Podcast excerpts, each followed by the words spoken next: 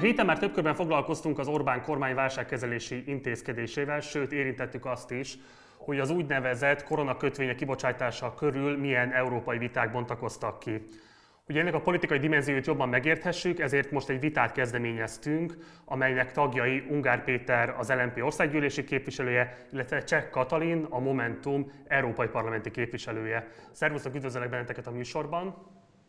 Szia, köszönöm a meghívást! Szép estét, sziasztok! Szóval ez egy új formátum itt a Partizánon belül, és ti vagytok az első vendégei. Mostantól minden szombaton szervezünk ilyen vitát, a héten éppen aktuális kérdés körül járandó. Az első téma akkor. Ugye, ahogy mondtam már, az Orbán kormány a héten két körben jelentette be a gazdasági válságkezelési intézkedéseit, amik egyáltalán nyújtanak elegendő segítséget a magyar embereknek, ebben nagyjából általános a konszenzus az ellenzék összes pártja között. A Momentum ugye négy átfogó javaslatból álló program mutatott be, amivel szerintük el lehetne kerülni a gazdasági összeomlást, míg az LMP egy 7 pontos munkájvédelmi programmal jelentkezett, valamint felszólalt a gondoskodási munkát végzők és az agráriumban dolgozók védelmében. A ti meglátásotok szerint mi lenne most a legsürgetőbb, amit meg kéne lépnie a kormánynak? Mit javasolnátok, hogyha azt mondanak, hogy egyetlen egy dolgot átvesznek a ti javaslataitok közül? Én egyértelműen azt mondanám, hogy a 100 ezer forintos minim, minimál jövedelmet a Momentum javaslatai közül azonnal foganatosítani kellene. Az Orbán kormány egyáltalán nem foglalkozik azokkal a tízezrekkel, sőt lehet, hogy százezrekkel, akik az elmúlt hetekben vesztették el a megélhetésüket, akiket kirúgtak, akiknek megszűnt a munkahelyük, illetve azokkal sem, akik már korábban is nehéz körülmények között éltek. Felháborító az, hogy a 21. században Európa szívében ekkora bizonytalanságban élnek emberek, tehát a tisztességes, alapvető megélhetés garantálásánál nincsen fontosabb ebben a helyzetben. Köszönöm. Péter?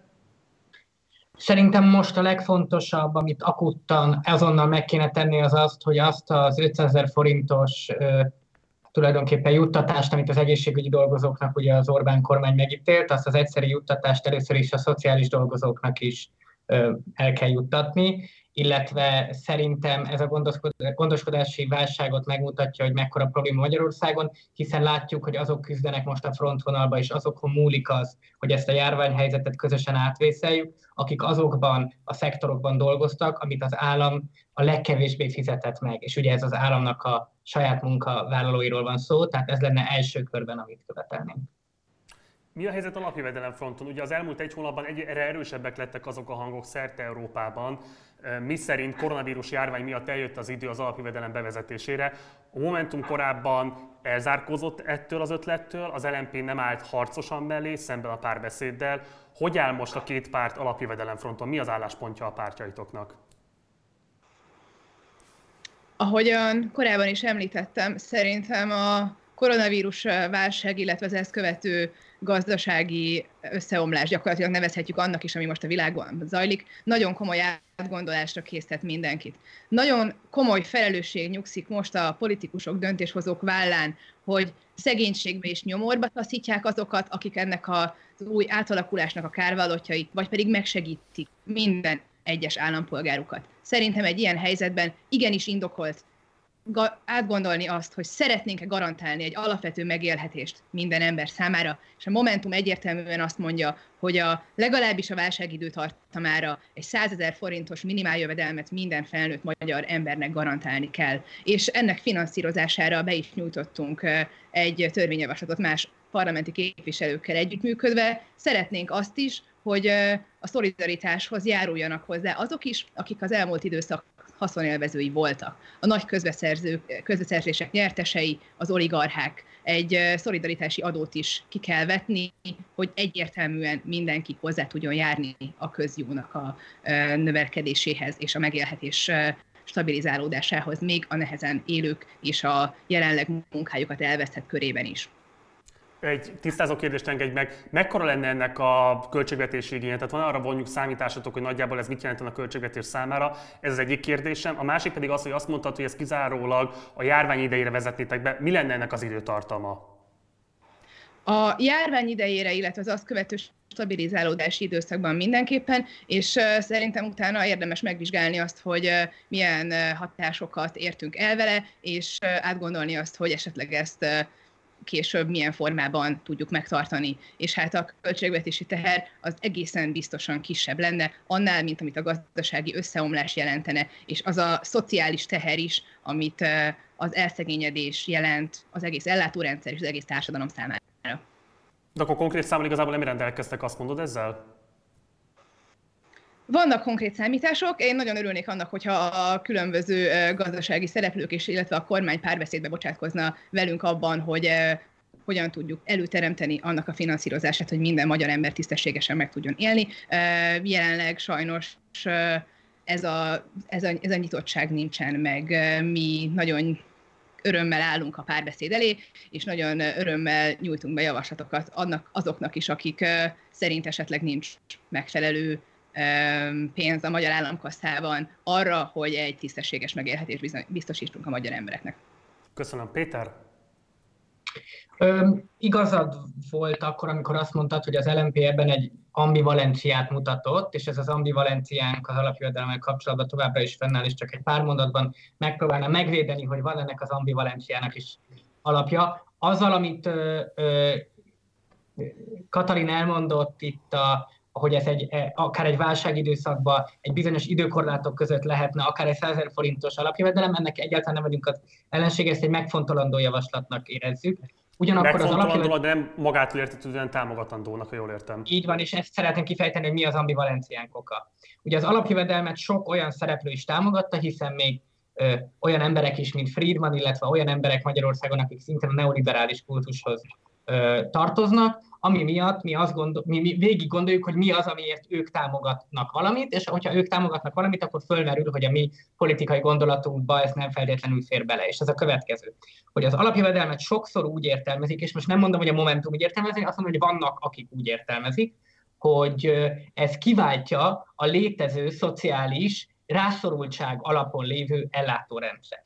Hogyha kiváltja, akkor nem támogatjuk az alapjövedelmet, mert akkor a jóléti állam alapját képező rászorultság alapon járó szociális jövedelmeket kiváltja. Amennyiben ez egy olyan dolog, ami van, és akkor erre rá tud rakódni az a rászorultság alapon létező ezer és egy támogatási forma, ami van, akkor támogatandónak tudjuk tartani, és amúgy azt gondoljuk, hogy az nem tud egy érv lenni az alapjövedelem mellett például, hogy jaj, de jó bürokrácia csökkentő hatása lesz, hiszen nem kell a szociális kormányzást föltartani, és nem kell föntartani azt, hogy mondjuk megvizsgálják a rászorultsági alapot, és megvizsgálják, hogy ki mennyit kap az államtól a jóléti állam keretében, hiszen mindenki egy adott összeget kap. Tehát ez a filozófiai problémánk az alapjövedelemmel, annak ellenére, hogy van olyan módja, amiben el tudjuk fogadni, főleg egy ilyen időszakra, csak ezt azért akartam elmondani, hogy az ambivalenciánk egy végig gondolt és nem egy végig gondolatlan ambivalencia.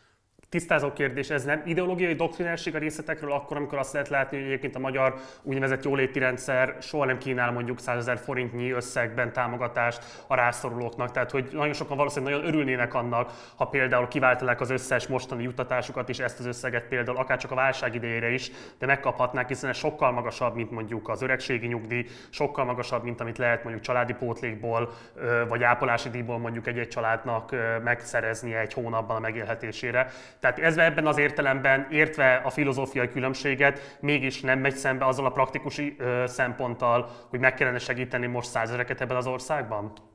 De ugye egyrészt az volt az állításom, hogy jelen esetben ezért támogatni tudjuk ebben az esetben, hogyha nem kerül az amúgy ter- természetesen rettentően hibás magyar jóléti állam, aminek egy nagyon kicsi része létezik, hogyha ez nem kerül, hogy mondjam, további lebontásra. De azért ez nem igaz, hogy, hogy ez, ez pont így van. Például a gyermekek otthongondozási díja az jelenleg pont, hogy 100 ezer forint.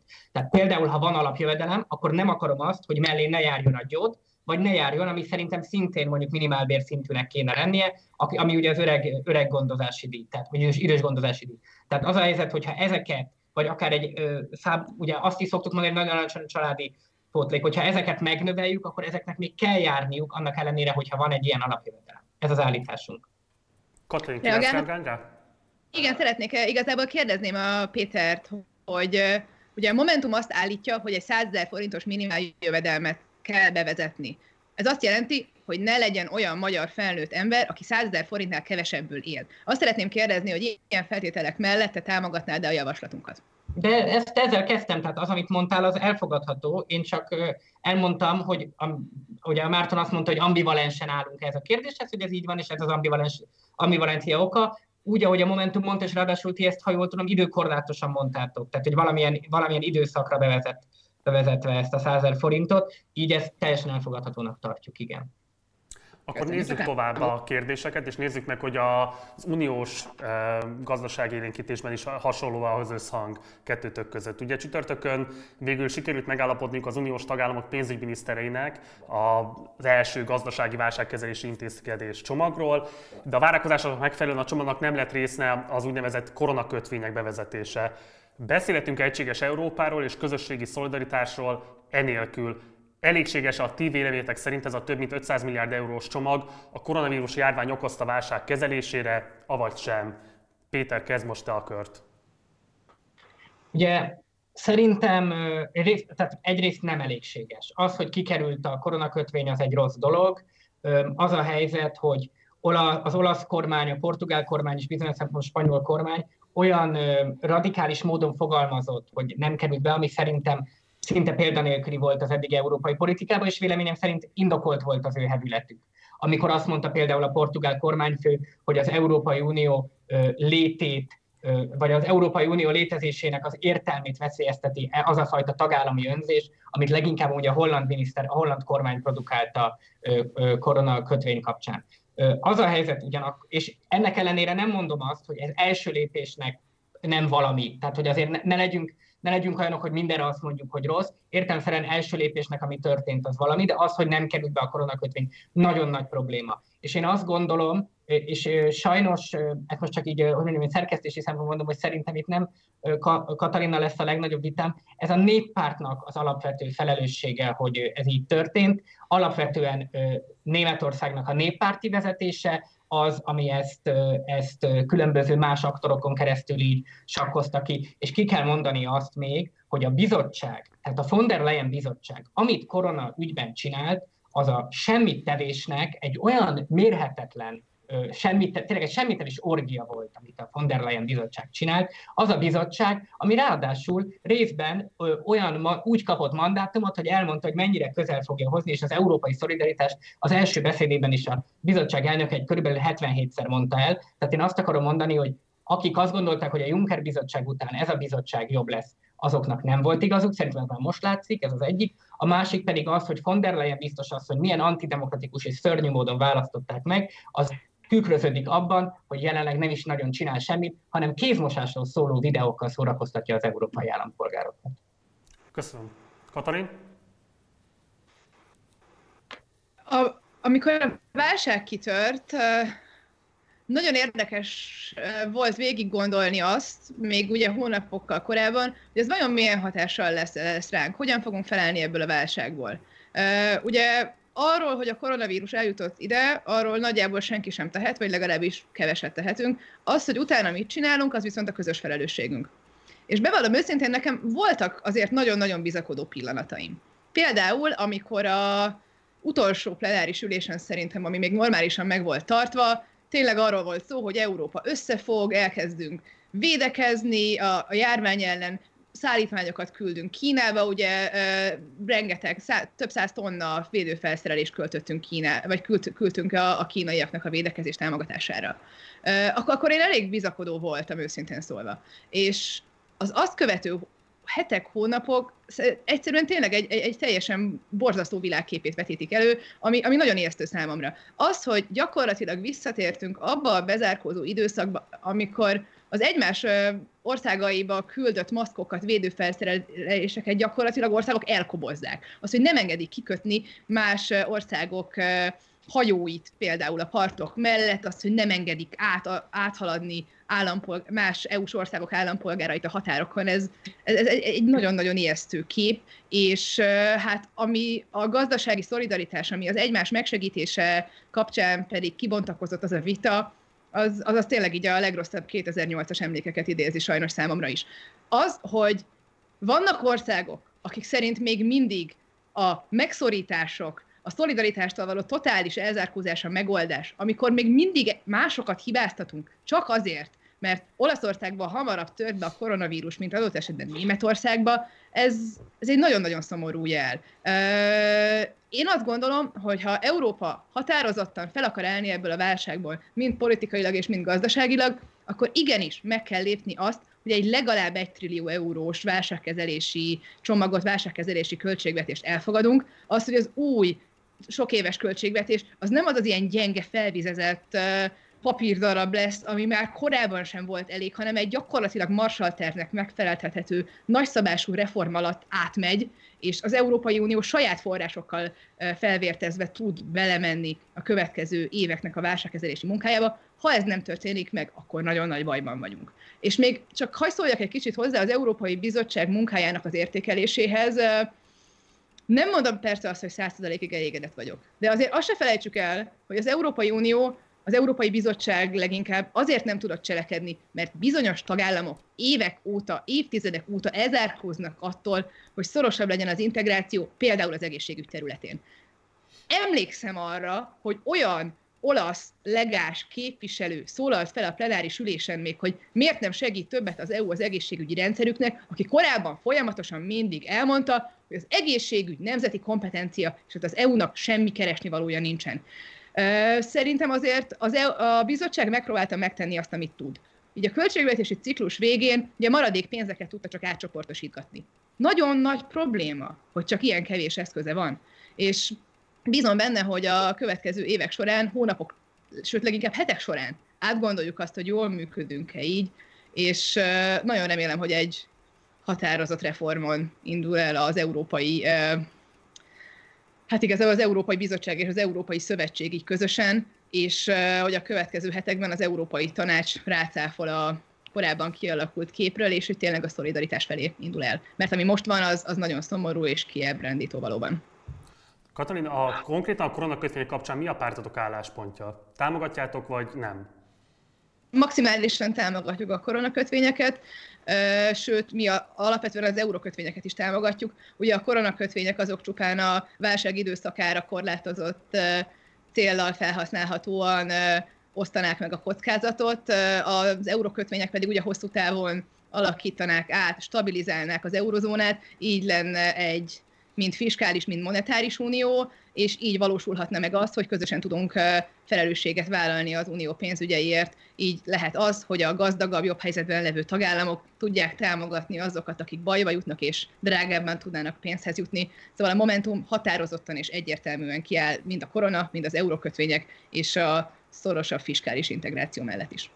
Akkor még azt engednek, hogy megkérdezem, hogy hogyan kezeljétek azt a konfliktust a saját párcsaládotokon belül, vagy pártotokon belül pontosabban, hogy miközben Mark Rutte, holland miniszterelnök az egyik leghangosabb ellenzője a koronakötvények bevezetésének, addig ő veletek egy ö, frakcióban ül a Renew Europe-ban. Tehát ö, hogyan kezelitek ezt a konfliktust? Van -e erről bármilyen szó?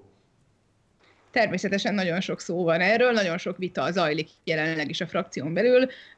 Mindenki elmondja a saját álláspontját. Én jelenleg ebben a kérdésben nagyon-nagyon kevés közös pontot tudok találni a VVD-s kollégákkal. Szerencsére az európai politikának része az is, hogy tisztelettel kezeljük az egyetnemértést. Ugye a Magyarország gyűlésben, ha valaki vagy másik emberrel nem ért egyet, az elég gyorsan különböző hazaáruló, meg ilyen bélyegeket megkap itt nálunk azért sokkal diszkrétebbek a viták, ugyanakkor én, én elmondtam Malik Azmáninak is a holland BVD delegáció vezetőjének, hogy nagyon nem értek egyet ezzel az állásponttal, és, és itt valóban van egy vita köztünk, de mint minden demokratikus közösségben, szerintem a frakció ezt teljesen jól kezeli. És a Rio Europe-nak mi az álláspontja korona kötvény kapcsán? A Renew Europe jelenleg is kidolgozza azt a hú, ennek mi a, a, azt, azt a dokumentumot, amit szavazásra bocsátunk majd jövő héten a, a plenáris ülésen, mindenképpen támogatjuk azt, ebben egy óriási nagy egyetértés van, hogy különböző új és innovatív pénzügyi eszközökhöz nyúljunk, és hát nyilván vannak olyan delegációk, akik határozottan a koronakötvények melletti állásfoglalásra is buzdítják a frakció vezetését az a következő napokban ez a szöveg még formálódik, és a Momentum álláspontja ebben teljesen egyértelmű. Mi az Európai Szolidaritás pártján állunk. Záró kérdést engedj meg, szerinted mi lesz az eredmény ennek a szavazásnak? Illetve, hogyha a Momentum álláspontjával ellentétes döntést hoz a frakció egésze, az jelente bármilyen következményt a tagságotokra vonatkozóan? Én nem gondolnám azt, hogy a Momentumnak százszerzalékig mindenben egyet kellene értenie a frakció összes pártjával, ez nem is lehetséges, ez egyik frakcióban sincsen meg. Számos kérdésben nem kérdés, hogy a Momentum más álláspontot foglal el, mint számos más párt a frakcióban. Például szerintem zöld kérdésben, szociális kérdésekben mi sokkal inkább a, hát hogy is mondjam, a frakciónak a balszárnyát erősítjük, és ebben semmi baj nincsen. Más kérdésekben pedig mások más, más pártok foglalnak el eltérő álláspontot, és ezt teljes mértékben tiszteletben tartjuk. Az Európai Parlamentben nincsen frakciófegyelem, mindenki úgy szavaz, ahogy akar. Nem érezzük azt, hogy nekünk ettől rosszabb lenne, alapvetően a kérdések legnagyobb részében egyetértés van köztünk, de merünk nem egyetérteni, hiszen mi a magyar választókat képviseljük, akik ránk szavaztak, és mi feléjünk tartozunk elszámolással. Péter, hozzád még egy kérdés a válságkezeléssel kapcsolatban. Hogyan egyeztethetőek össze azok az öt szempontok, amikről a Katalin is beszélt az előbb, azzal a kötvénykibocsátási kérdéssel, amiről az előbb beszéltünk? Látsz a kettő között valami fajta feszültséget, és ha igen, hogyan lehet ezt a kettőt föl, föloldani? Az európai zöldek talán nagyon hangosak, és ez biztosan Katalin is hallotta, hangosak voltak abban, hogy az ö, koronakötvények nagyon fontosak. Én, hogyha egy mondatba reagálhatnék, alapvetően ö, azt gondolom, itt csak egyetlen egy, hogy mondjam, vitapontot látok, hogy persze a, az jó dolog beszélni az európai integrációról, és ez egy fontos dolog, ugyanakkor szerintem pont az ilyen helyzetek mutatják azt, hogy a jelenlegi struktúrája az Európai Uniónak nem engedi azt, hogy ebből a struktúrából tudjunk integrálódni. Tehát, hogyha közös piac van, közös jóléti állam nélkül, van egy ilyen összvér közös pénzpiac, ami elég, anti, tehát nem működik nagyon sok demokratikus kontrollral. Ráadásul ugye ez, amit amúgy Katalin teljesen legitim módon elmondott, hogy van egy ilyen nagyon furcsa elvárás, amit a légás, legás kolléga ugye megfogalmazott a bizottsággal szemben, hogy amikor baj van, akkor kell segíteni, amikor nincs baj, akkor meg semmi közük semmihez. Ebben mind, mindez mind teljesen legitim kritika. Ugyanakkor amíg azok az aktorok szabják meg, hogy az Európai Unió integrációnak milyen legyen az iránya, akik ugye mondjuk a német néppárti vezetésben benne vannak, vagy akár lehetnének a holland liberálisok is, addig ez az Európai Unió nem fog tudni jól integrálódni, hiszen ez úgy van létrehozva, hogy, hogy Németországnak több pozitívuma legyen, mint negatívuma, ami a többi országnak nem jelent sok jót. Egy példát hadd mondjak még el. A német köztévében volt egy teljességgel felháborító ugye, műsor, értelemszerűen a német köztévé nem olyan irányítás alatt van, mint a magyar köztévé, tehát ez nem a német kormány álláspontja, de a német köztévében mondta egy teljesen felháborító műsor, ahol azt mondták, hogy Lengyelország ugye milyen nacionalista, hogy nem engedi át a szerződés nélküli idős, idős gondozókat, illetve azóta meg elmondták, hogy milyen szörnyű, hogy a kelet-európaiak nem jönnek spárgát szedni a földekre idény munkásként. Tehát amíg valakik az Európai Uniót és a közös piacot úgy fogják föl, hogy így szerződés nélkül olcsó idős gondozókat lehet Kelet-Európában szerezni, vagy idény munkásokat, addig az integráció, mint slogan, meg az Ever Closer Union önmagában nem jelent szerintem semmit. Tehát én uh, annyit akartam csak ezzel kapcsolatban elmondani, hogy ha nincsen strukturálisan megváltoztatva maga, ami az integráció irányát jelenti, akkor az Európai Unió a 2008-as válságokhoz hasonló dolgot fog produkálni újra és újra. És akkor térjünk rá az eurozóna kérdésére, hogyha már elő is jött egyébként az előző vitapontban, és azt mondom, hogy itt aztán valóban lesz vitára, hiszen feltelezhetően markánsan különböző állásponton vagytok. Ugye az eurozóna előtt az egy évtizeddel korábbi euróválsághoz hasonló, ha nem nagyobb kihívás áll most. Szerintetek életben maradhat-e a monetáris unió, illetve hogyan látjátok Magyarország esetleges euróvezeti tagságát a jellegi válság fényében? Kitart-e a Momentum még mindig az euró bevezetésének szükségessége mellett, illetve továbbra is ellenzi-e az LMP annak a bevezetését? Katalin, kezdte kérlek.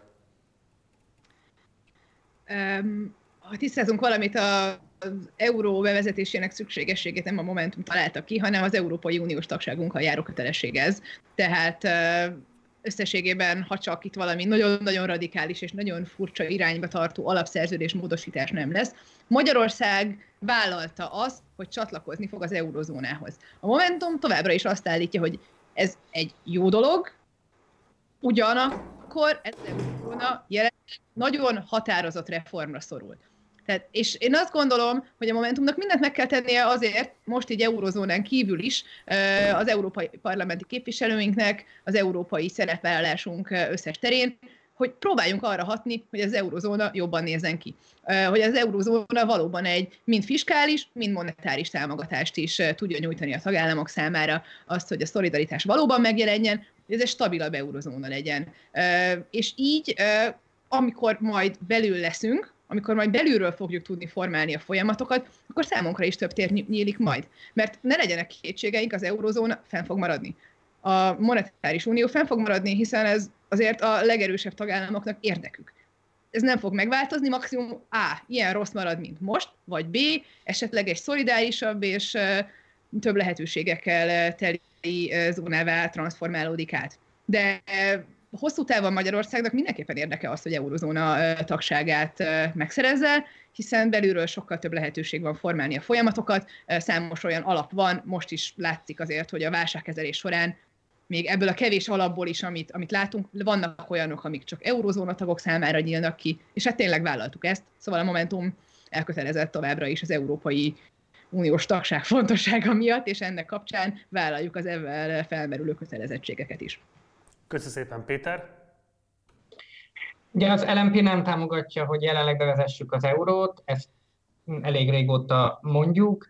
Az a álláspontunk, hogy nem lehet úgy közös pénzügyi teret létrehozni ismételten, hogy nincsen közös jóléti állam, vagy a közös jóléti államnak az alapjai sincsenek lerakva. Mi kritizáljuk azt, hogy az Európai Unióban például a tőke szabad áramlását semmilyen szinten nem lehet korlátozni, a tőke szabad áramlására véleményünk szerint korlátokat kell ugye felállítani a, az LMP javaslatára az európai zöldek ugye elfogadták, hogy a termőföldet például kezdeményezik, hogy szedjék ki a tőke szabad áramlásáról, hiszen az nem egy olyan tőkejószág, amit ugye el lehet vinni helyekre, mert az földhöz kötött, bár ez egy érdekes módon fogalmaztam ezt meg, igen, és ezért azt gondoljuk, hogy az euróból egy szimbolikus kérdést csinálni helytelen. Ugyanis tud értelemszerűen az euró megfelelő lenni egy államszövetségben, csak jelenleg nagyon sok problémát látunk. És azt gondoljuk, hogy látszik, hogy az euró önmagában milyen problémákat okozott, azoknak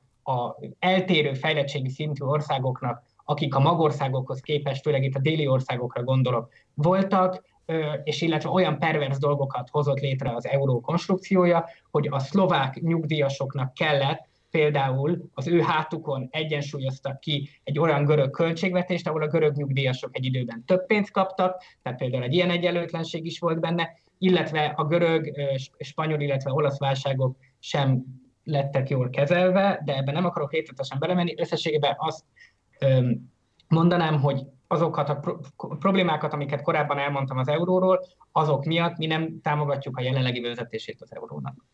Mit válaszolsz azokra a kritikákra, amit a Katarin vetett föl? Tehát, hogy itt van egy olyan kötelezettség, amit vállalt Magyarország, amikor belépett ebbe a közösségbe. Tehát itt nem nagyon lehet mazsolázni és rasszézni ebben a kérdésben. Ez egy elrendelt dolog, és olyan keretben, amiben elköteleződtünk annak idején. Tehát lehet most azt mondani, hogy ebben a kérdésben esetlegesen többletkövetelményei lennének mondjuk az LMP-nek, de itt történt egy elköteleződés, amit nem lehet felülírni. Hogyan lehet kezelni ezt a politikai konfliktust? Szerűen hogyha ez lesz az euró, tehát az EU tagság ára, akkor nem fogunk tudni mit csinálni, csak az LNP akkor se lesz nagyon lelkes. Bár mondjuk ez azt hiszem a pénzpiaci kérdésekben a lelkesség nem egy feltétlenül értelmezhető kategória. Ugyanakkor a másik pedig, hogy lehet, tehát, tehát azért vannak még országok, amik nem tagjai az eurózónának, más elfont, megfontolásból nem azok. Ezek nem, én nem akarom azt mondani, értelemszerűen ez egy magas labda lenne, hogy azt mondom, hogy Dánia ugye opt out az euró bevezetéséből, és hogy Magyarország nem, mondjam, azonos történelmi és földrajzi gazdasági körülményekkel rendelkezik, mint Dánia, csak azt akarom mondani, hogy ne tekintsünk az euró kritikájára úgy, hogy ez egy, egy ilyen, tehát az euró kritikáját akkor így mondanám nem csak Matolcsi szempontjából lehet meg Orbán Viktor szempontjából megnézni, hanem ez az Európai Unión belül létező vita, amit én szerintem érdemes lefolytatni. Vinnék kenyértörésre az LMP az uniós tagságot, ha kifejezetten ezen múlna a csatlakozásunk az uni- a monetáris unióhoz? Nem. Katalin? Bármilyen Nem. reakció esetleg Egy... az elhangzottakra? Hát Én alapvetően azt gondolom, hogy a tényeket érdemes tudomásul venni, szóval persze vannak dolgok, amikről esetleg másképpen gondolkozik egy-egy pár, de szerintem jobb a realitások talaján maradni, azt mondani, hogy az euró bevezetése, mint olyan sok más dolog, az egy vállalat kötelességünk, és inkább azért azon dolgozzunk, hogy hogyan lehet a mi hatásunkat felhasználni arra, hogy jobb állapotba kerüljön az eurozóna, hogy szolidárisabbak legyenek egymással a tagállamok, és hogy befejeződjenek azok az átalakítási folyamatok, amik a kockázat, valódi kockázatközösség létrehozásához szükségesek, hogy amikor Magyarország is csatlakozik majd, nyilván egy folyamat során, amit folyamatot mi még el se kezdtünk, de hogy egy folyamat végén, amikor mi megérkezünk, akkor egy jól működő, szolidáris és a jelenleginél sokkal előrébb tartó eurozónába lépjünk majd be. A Momentum ezért dolgozik. És mit reagálsz a kritikájára Péternek, hogyha a jelenlegi formájában, az uniónak a jelenlegi formájában lépnénk be ebbe a közösségbe, az gyakorlatilag a pénzügyi szuverenitásunk feladását jelenteni?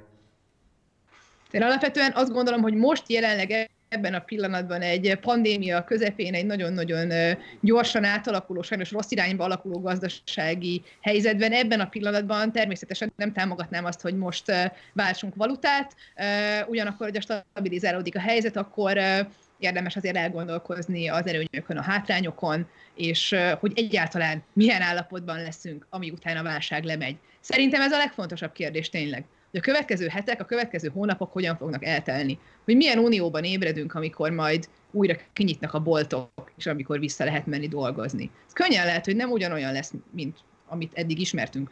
És szerintem nekünk, politikusoknak, közszereplőknek meg kell tennünk a magunkét azért, hogy ez egy szolidárisabb, erősebb, a válságokra jobban felkészült unió legyen, mint pénzügyileg, mint egészségügyi szempontból, mint a szociális szférában, és hogy azok a reformok megtörténjenek, amiket már régóta várunk.